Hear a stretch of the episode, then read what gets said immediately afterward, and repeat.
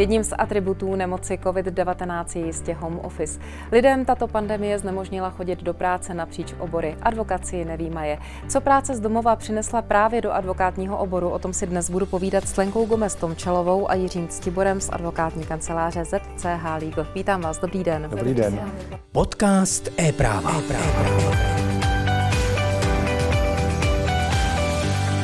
Začnu s vámi, pane doktore, jako s partnerem společnosti. Jaký vy jste typ advokátní kanceláře? My jsme středně velká česká advokátní kancelář. Jsme za to rádi, protože nám to umožňuje zpracovávat jak ty největší transakce, tak i menší věci. Máme výhodu v tom, že se vlastně v týmu všichni osobně známe. Zároveň se ale specializujeme na určité obory. Jedním z nich je například leasing nemovitostí, franchising, tím se zabývám já hodně. A pak vlastně naše největší specializace je právo nemovitostí. Zároveň v rámci naší sítě TAGLaw jsme propojeni i s kolegy z celého světa, především ze Spojených států, kde těch kanceláří je v této síti celá řada. A i s nimi jsme mohli koneckonců probírat právě zvláštnosti home officeu. A bylo zajímavé poslouchat někoho, kdo prostě se na věc dívá z pohledu advokáta, ale žije naprosto jiné zemi, která má jiný přístup k věcem, a to myslím, že bude zajímavé i možná si tady o tom potom později promluvit. Určitě, já to možná načtu, protože vy, Lenko, vlastně jste studovala i hodně v zahraničí, nejenom tady v České republice, tak ta zkušenost, jak třeba vnímá ten fenomén uplynulého roku 2020 a home office různý právní svět, když to tak řeknu, lišíme se hodně, nebo řekněme, když se posunujeme ohledně těch zeměpisných délek, tak je v tom velký rozdíl? Já si myslím, že to prostě bylo něco jako tak nového, že najednou to před každého z nás postavilo obrovskou výzvu. Na tu výzvu nějak reagujeme a samozřejmě se s ní popasováváme někdy lépe, někdy trošku hůř, a reaguje na to samozřejmě i ta právní regulace. V podstatě čím si myslím, že jsou Češi trošičku specifičtí a co se ukazuje po tom stavu, který trvá už více než 1 rok, tak se samozřejmě na těch, když se podívám z pohledu zaměstnanců i zaměstnavatelů, tak se tady ukazuje určitá únava tím stavem, únava tím, že vlastně ta regulace, která tady je aktuálně v zákoníku práce, tak je prostě úplně jako nedostatečná a všichni volají po tom, aby se změnila. Jo? Zaměstnancům i zaměstnavatelům prostě působí jakoby obrovské potíže. A k tomu se pak můžeme případně blíže dostat, jestli už je na obzoru nějaká novela, která sice je, ale je prostě, řekněme, v legislativních plenkách. Zkrátka dobře, ještě má před sebou dlouhou cestu, ale už se snaží reagovat na nějaké konkrétní problémy. A na druhou stranu po tom roce se taky ukázalo, že Češi jsou prostě národ, který by se do těch svých kanceláří třeba i vrátit chtěl. Ostatně my to vnímáme i v kanceláři mezi sebou, že když se prostě zase můžeme sejít všichni na svém místě, tak z toho prostě máme jako radost. Jo? Není to jako tak, že bychom si ten home office nějakým způsobem moc užívali, když to takhle řeknu, protože je s tím samozřejmě spojeno, že na nás na všechny napadla řada povinností, které jsme třeba dříve neměli. Učíme a myslím si, že jsme obstáli v tom, že spolu fungujeme skvěle jako tým. Já to samozřejmě vidím z nějakého ohledu. Kolega to zase vidí třeba trošičku jinak, nebo do toho má malinko jakoby jiný průnik. Jo? Možná doplníte, pane doktore. Tak určitě z hlediska jako zaměstnavatele, když máme tu možnost se tady k tomu vyjádřit, tak na začátku se z benefitu stala nutnost a byla určitá obava toho, jakým způsobem bude ta spolupráce probíhat. My jsme viděli i nějaká čísla, samozřejmě evidujeme si hodiny, které vlastně naši kolegové vlastně vyúčtovávají, a u nás jsme měli tu výhodu v tom, že opravdu jsme byli jednak technicky připravení, protože my jsme Office 365 a všechny tyto technické vymoženosti instalovali přibližně půl roku předtím, k určité nevoli zaměstnanců, kteří měli ten názor, že to není potřeba, k čemu potřeba instalujeme SharePoint nebo Teams, když jsme furt v kanceláři a pak se nám to hodilo. A mohli jsme potom vidět vlastně to, že přestože jsme jeden den byli v kanceláři a druhý den jsme kancelář celou zavřeli, tak vlastně efektivita kolegů a zpracování vlastně mandátních věcí byla vlastně nedočena. Mm-hmm. A vidíme vlastně i teď statistiky, které ukazují, že ne všechny obory jsou na tom stejně a některé měly pokles v té efektivitě třeba 30-40%, ale v té advokaci si myslím, že mluvím i za kolegy, že jednak ta práce to umožňuje samozřejmě. A jednak to, že advokáti nebo advokátní koncipienti jsou osoby, které jsou zvyklí pracovat samostatně, jsou zvyklí pracovat pod tlakem, mají odpovědnost. Takže si myslím, že pro odvětví jako je advokacie ten home office je relativně dobrá forma spolupráce. Do jaké míry je to, pardon, že skáču do řeči, vaše individuální a osobní zkušenost třeba nastavení, tak jak to chodí u vás a jak jste i naznačili, jak funguje váš tým a do jaké míry je to obecná záležitost? Myslíte si, že home office, když vezmeme ten obecný vliv na výkon advokacie z domova, že řekněme ten výsledek je srovnatelný jako s tím, když jsou lidi fyzicky v kanceláři? Nebo máte tu výhodu, že u vás to prostě funguje?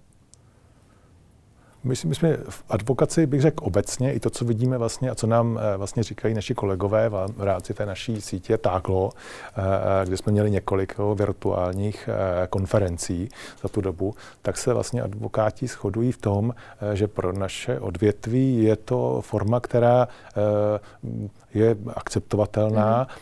Vlastně jsme i na jedné lodi s klienty, protože ty zažívají stejný problém, jak z hlediska technického vybavení, tak i toho, že vlastně chybí ten kontakt osobní a vlastně člověk si vidí jenom na obrazovce. A takže bych řekl, z hlediska advokacie, tam bych žádný velký problém neviděl, ale jiné obory samozřejmě mají mnohem větší problémy z hlediska toho, že samozřejmě my nutně nepotřebujeme kontrolovat naše kolegy, protože my je nepřímo kontrolujeme na základě jejich výstupů.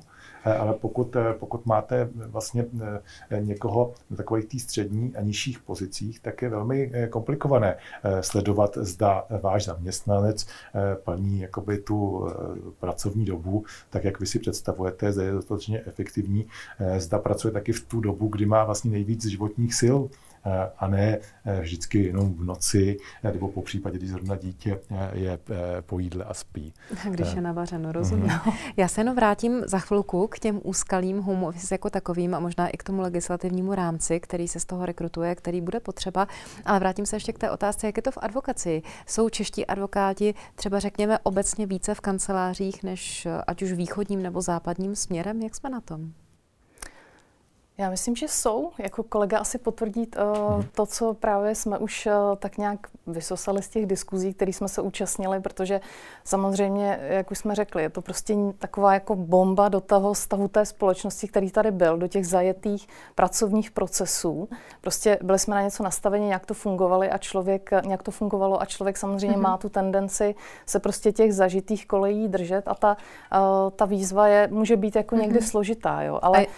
A je někde ve světě výkon advokacie už třeba spojený s dřívějšími roky, že více probíhal na dálku nebo třeba formou nějakého ne tak intenzivního home office?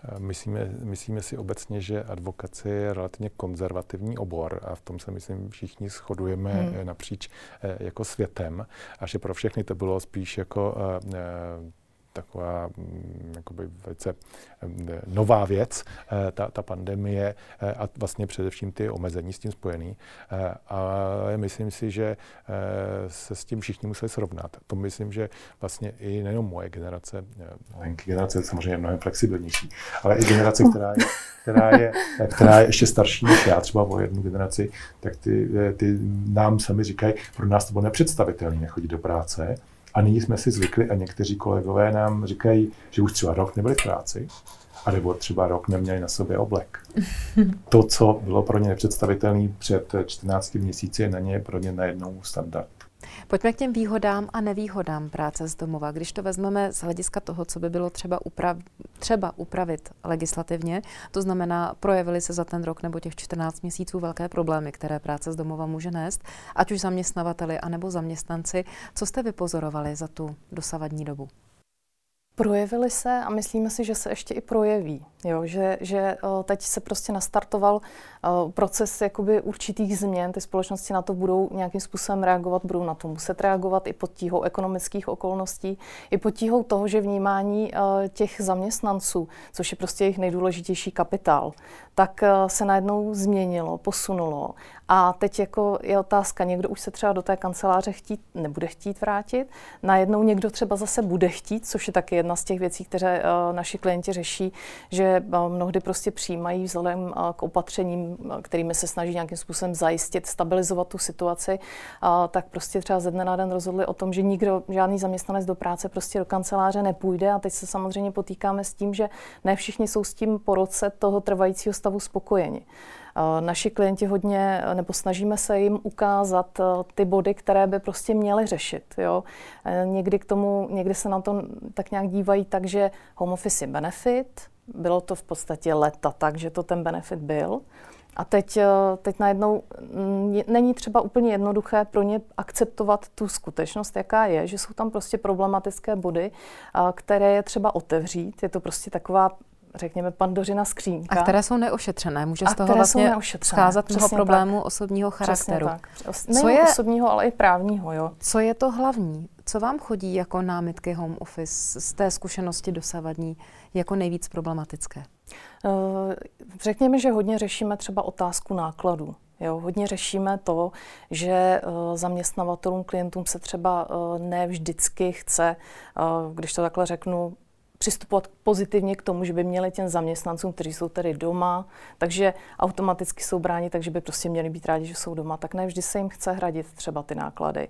A i když teda přistoupí k tomu, že by je hradit i chtěli, tak najednou, pak, když jdeme do hloubky, tak se setkáváme s tím, že je tam prostě celá řada témat, které jsou třeba daňového charakteru, jo, které je prostě třeba prověřit. Řeší se to právě i na té odborné úrovni, že je to něco, co vzhledem k tomu, že to bylo velice okrajově využíváno, tak je prostě řešeno absolutně nedostatečně. Snažíme se to řešit i ve spolupráci s daňovými poradci a najít prostě nějakou cestu, která je pro toho klienta optimální. Jo. To je jeden z těch bodů té novely, který třeba by měl být nějak ošetřen. Nechci tu novelu úplně hodnotit, jak úspěšná, neúspěšná bude, jak jsem řekla, je prostě absolutně v plenkách. Tudíž si myslím, že jako nemusíme úplně zabíhat do detailů.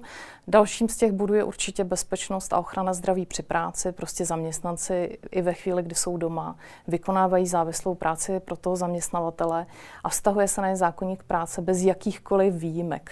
Jo, ale teď je otázka, jestli si třeba nějaké zranění způsobí v rámci nějaké přestávky, kdy si jdou udělat kafe a opaří se, anebo když si skutečně udělají nějaký úraz přímé souvislosti s tím výkonem práce.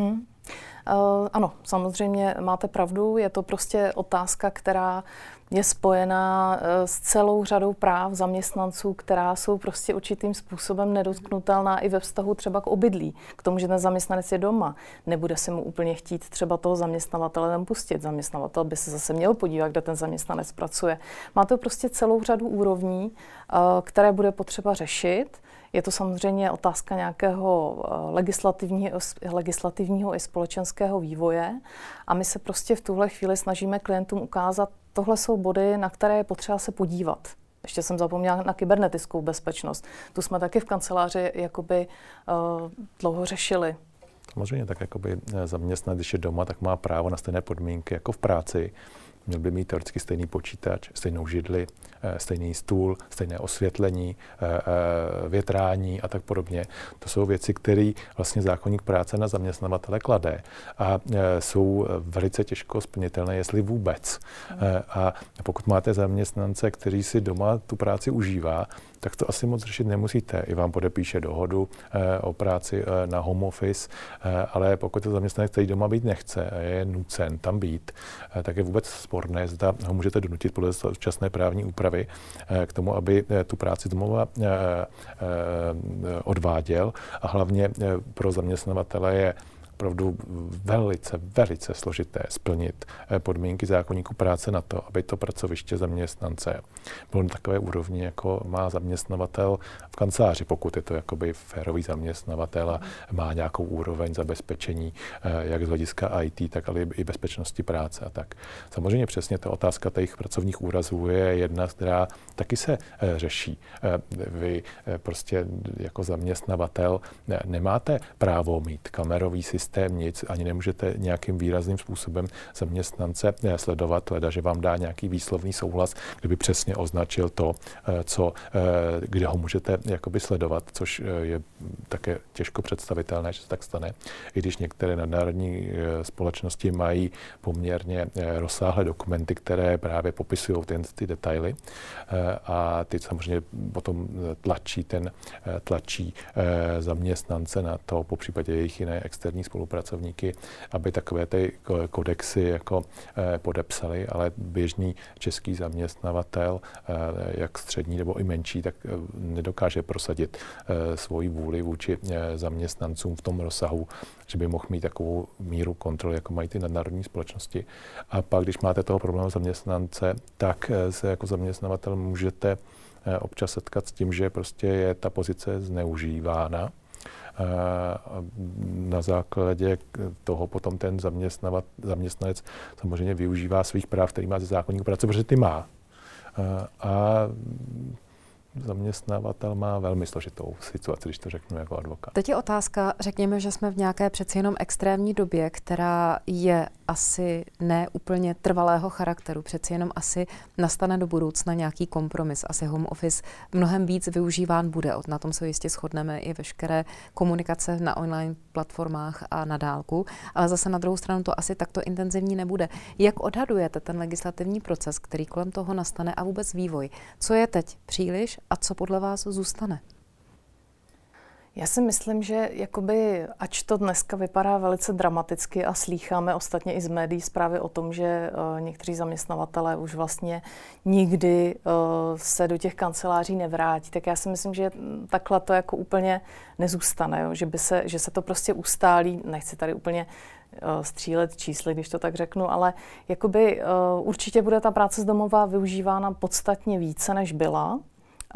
To se nakonec zajisté projeví v té právní úpravě. Můžeme se bavit o tom, jestli to bude dost, jestli ta úprava bude dostatečná. Spíš se přikláníme k tomu, že asi jakoby úplně dostatečná nebude. V podstatě se to trochu upravit nedá. V podstatě jako zůstanou tam taková prázdná místa, na což jsme ostatně celkem zvyklí, že prostě samozřejmě spoustu věcí je třeba překonat nějakým výkladem. V případě sporů tedy to bude na výkladu soudu?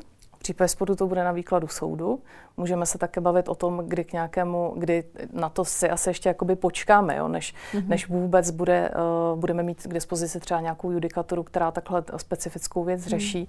Teď samozřejmě absolutně absentuje, tím pádem je to zase složitější pozice pro zaměstnavatele, jak už kolega nastínil. Prostě zaměstnavatel je ten, kdo v této chvíli tahá za ten kratší kus provazu, abych tak řekla, jo. Protože vlastně pod palbou toho, co je mu nařizováno ze strany státu. Jo. Setkali jsme se s tím, jak vůbec k home officeu bylo přistoupeno. Zaměstnavatelům bylo řečeno, nechte co nejvíc lidí doma, ale nikdo se vlastně neptal, jestli ta právní úprava, která tady dneska je, to umožňuje. Neumožňuje samozřejmě, je tam potřeba nějaká dohoda. Jo. Není to tak úplně černobílé, jak se mnohdy i zaměstnavatelé domnívají. No. Zkusíte mi říct, jak by vypadal třeba váš legislativní návrh, pokud byste teď byli v pozici normotvůrce a měli říct ty hlavní body, které si myslíte, že by v případě úpravy zákoníku práce byly dobré na tomto poli, tak jaké by to byly? Klidně body, nemusíme to nějak rozvíjet, ale aspoň ty zásadní teze. To je krásná otázka. Každopádně asi, jak jsme nastínili, otázka nákladů, otázka BOZP, bezpečnosti a ochrany zdraví při práci, otázka toho, jak vlastně se ten zaměstnanec na ten home office vůbec dostane. Samozřejmě s tím související otázka toho, když já ho budu chtít mít v kanceláři, tak jak ho zase dostanu z toho home officeu zpět. No, především by bylo potřeba dořešit otázku, aby měl zaměstnavatel možnost nařídit home office a zase ho zrušit jednostranně, protože to je v současné době nemožné. Zrušit je spíš možné, než ho nařídit. A samozřejmě by bylo vhodné, aby zaměstnavatel měl větší míru kontroly danou zákonem, než má v současné době, kdy je víceméně ta možnost kontroly odvislá od souhlasu zaměstnance, což není úplně ideální legislativní podklad pro spolupráci, zvláště, jak říkám, u třeba zaměstnanců, kteří nejsou vysokoškolsky vzdělaní nebo nemají takovou míru odpovědnosti, jako třeba je obecně vyžadována v advokaci. Zároveň si myslím, že by měl zákonodárce výslovně také říci, co považuje za standard z hlediska ochrany a bezpečnosti práce. A měl by ho podle mě definovat aspoň příkladem, protože v současné době, když jsme to zmínili vlastně už několikrát, by to mělo kopírovat podmínky u zaměstnavatele, přičemž všichni vidí, že to je nesplnitelná věc, tak by nám měl zákonodárce, od toho tady konec konců je, sdělit, jak to máme dělat a jak to máme vykládat, co máme říkat klientům a jak se mají taky podle toho chovat zaměstnavatele. Pokud je home office, tak to individuální záležitost. Myslíte si, že zákon jednou nechá benevolenci právě zaměstnavateli, aby třeba některé věci řešil interními svými předpisy, které pak budou závazné na obě strany, protože to prostě zákon obecně upravit nedokáže? On to jako samozřejmě určité míře na tom zaměstnavateli nechává i dnes, ale nechává toho zaměstnavatele ve štychu. On by ho měl jako nějakým způsobem podpořit, jo. Ale nám je samozřejmě jasné, že ty naše požadavky na to, jak bychom si to jako představovali z pozice advokátů, to znamená z pozice poradců toho klienta a mnohdy spíše klienta zaměstnavatele, jsou samozřejmě jako relativně dost přísné, jo. Takže ano, jsme si toho vědomi, že to je běh na dlouhou trať. Jenom ve stručnosti, co by se stalo dnes a možná i do budoucna, kdyby zaměstnanec prostě odmítl jít na home office, ale přitom by tady nebyly dány důvody k výpovědi. On by se nějakým způsobem nespronevěřil svému zaměstnavateli, kromě toho, že toto odmítne. No, za současné úpravy ten zaměstnavatel jakoby nemá možnost bez dohody toho zaměstnance na ten home office. Ale přitom ten rok ukazoval, že to jinak nejde. A pokud samozřejmě máte jako, proto taky ty opatření vlády jenom doporučovaly home office, protože si byl zákonodárce vědom, spíš teda vláda ve spolupráci s zákonodárci si byla vědoma toho, že to nařízení není možné. A samozřejmě pokud chcete dodržet to nařízení, to opatření vlády o tom, že by se doporučuje home office a zaměstnanec s vámi nesouhlasí, tak máte prostě jinou možnost. Máte překážky na straně zaměstnavatele, platíte plnou mzdu nebo plat podle typu zaměstnance a zaměstnanec prostě odchází domů a nepracuje. Co je v podstatě velmi zneužitelné. Tak trochu, mentálně alespoň. Ono to teď vypadá, že ten rok přinesl hlavně problémy, ale není to tak. I vám nepřinesl problémy, přinesl i důvody k radosti. Musím předznamenat, jaké to byly. Tak co vás těší? My jsme samozřejmě rádi byli v rámci kanceláře i za to, že jsme dokázali udělat nové projekty, které jsme dlouho třeba odkládali, protože jsme viděli, že to je nutnost. Dále jsme začali jakoby více pracovat s klienty z hlediska jakoby kontaktů, že nabízíme různé webináře, kde se nebojíme sdílet naše know-how. Zároveň nás i těší to, že v rámci obecně advokacie ty služby byly možno poskytovat i v době covidu. Kolegové vlastně z kanceláří po světě nám sdělují dokonce, že více než 60% mělo vyšší tržby než předtím. To bylo překvapivé pro nás. Zároveň ale více než 70% jich uvažuje o snížení metrů čtverečních kanceláří, takže to je ta druhá strana. A co se týče naší kanceláře, tak jsme rádi, že jsme uspěli i v rámci e-práva v kategorii nemovitostních projektů, že jsme doporučovaná kancelář. Zároveň v rámci Chambers naše síť je považovaná za elitní síť už po šesté v řadě, což nás velmi těší. My jsme jediný český exkluzivní člen a zároveň jsme byli oceněni i dalšími rankingovými agenturami, takže to bylo v rámci naší kanceláře pro nás také potěšitelné, že na nás nemělo to tak negativní dopad ta pandemie jako na některé jiné odvětví, kde samozřejmě to cítíme i, protože to jsou naši klienti, kdy ty dopady jsou letkdy opravdu drtivé. No. Tak to je, myslím, hezká tečka za tím dnešním povídáním. Budu se těšit příště a doufáme, že další roky už přinesou jenom jistější a příjemnější pracovní podmínky. Děkuji, že jste přišli. Nashledanou. Děkujeme, nashledanou. Děkujeme. Hostem dnešního studia e-právo.cz byla Lenka Gomez Tomčalová a Jiří Ctibor, oba z advokátní kanceláře ZCH Legal. Mějte se hezky a příště nashledanou.